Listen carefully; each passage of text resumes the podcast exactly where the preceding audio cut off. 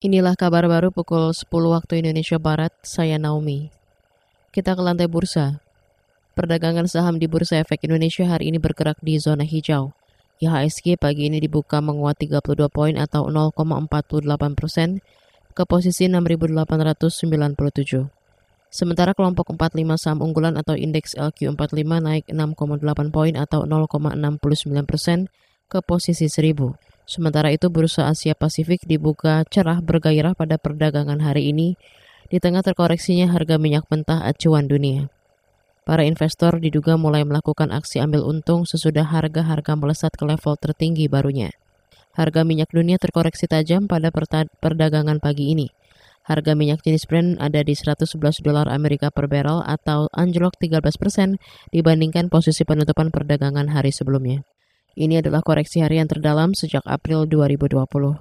Sedangkan harga minyak jenis light sweet 108 dolar Amerika per barel atau turun 12 persen. Beralih ke informasi ekonomi, pemerintah diminta melakukan intervensi secara langsung untuk mengendalikan harga komoditas pangan. Pengamat pertanian Kudori mengatakan selama ini pengendalian harga komoditas pangan diserahkan sepenuhnya pada mekanisme pasar.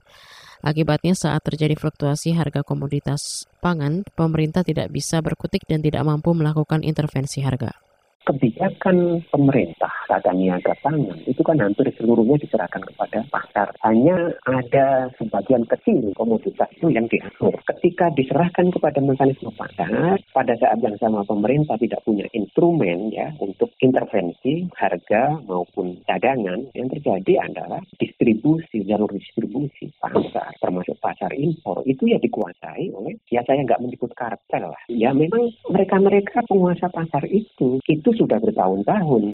Pengamat pertanian Kudori juga mengkritik cara-cara pemerintah yang hanya bisa reaktif saat harga-harga komoditas pangan mulai melonjak.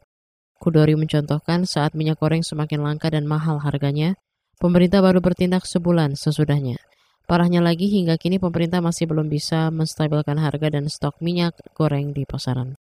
Demikian kabar baru KBR, saya Naomi Liandra.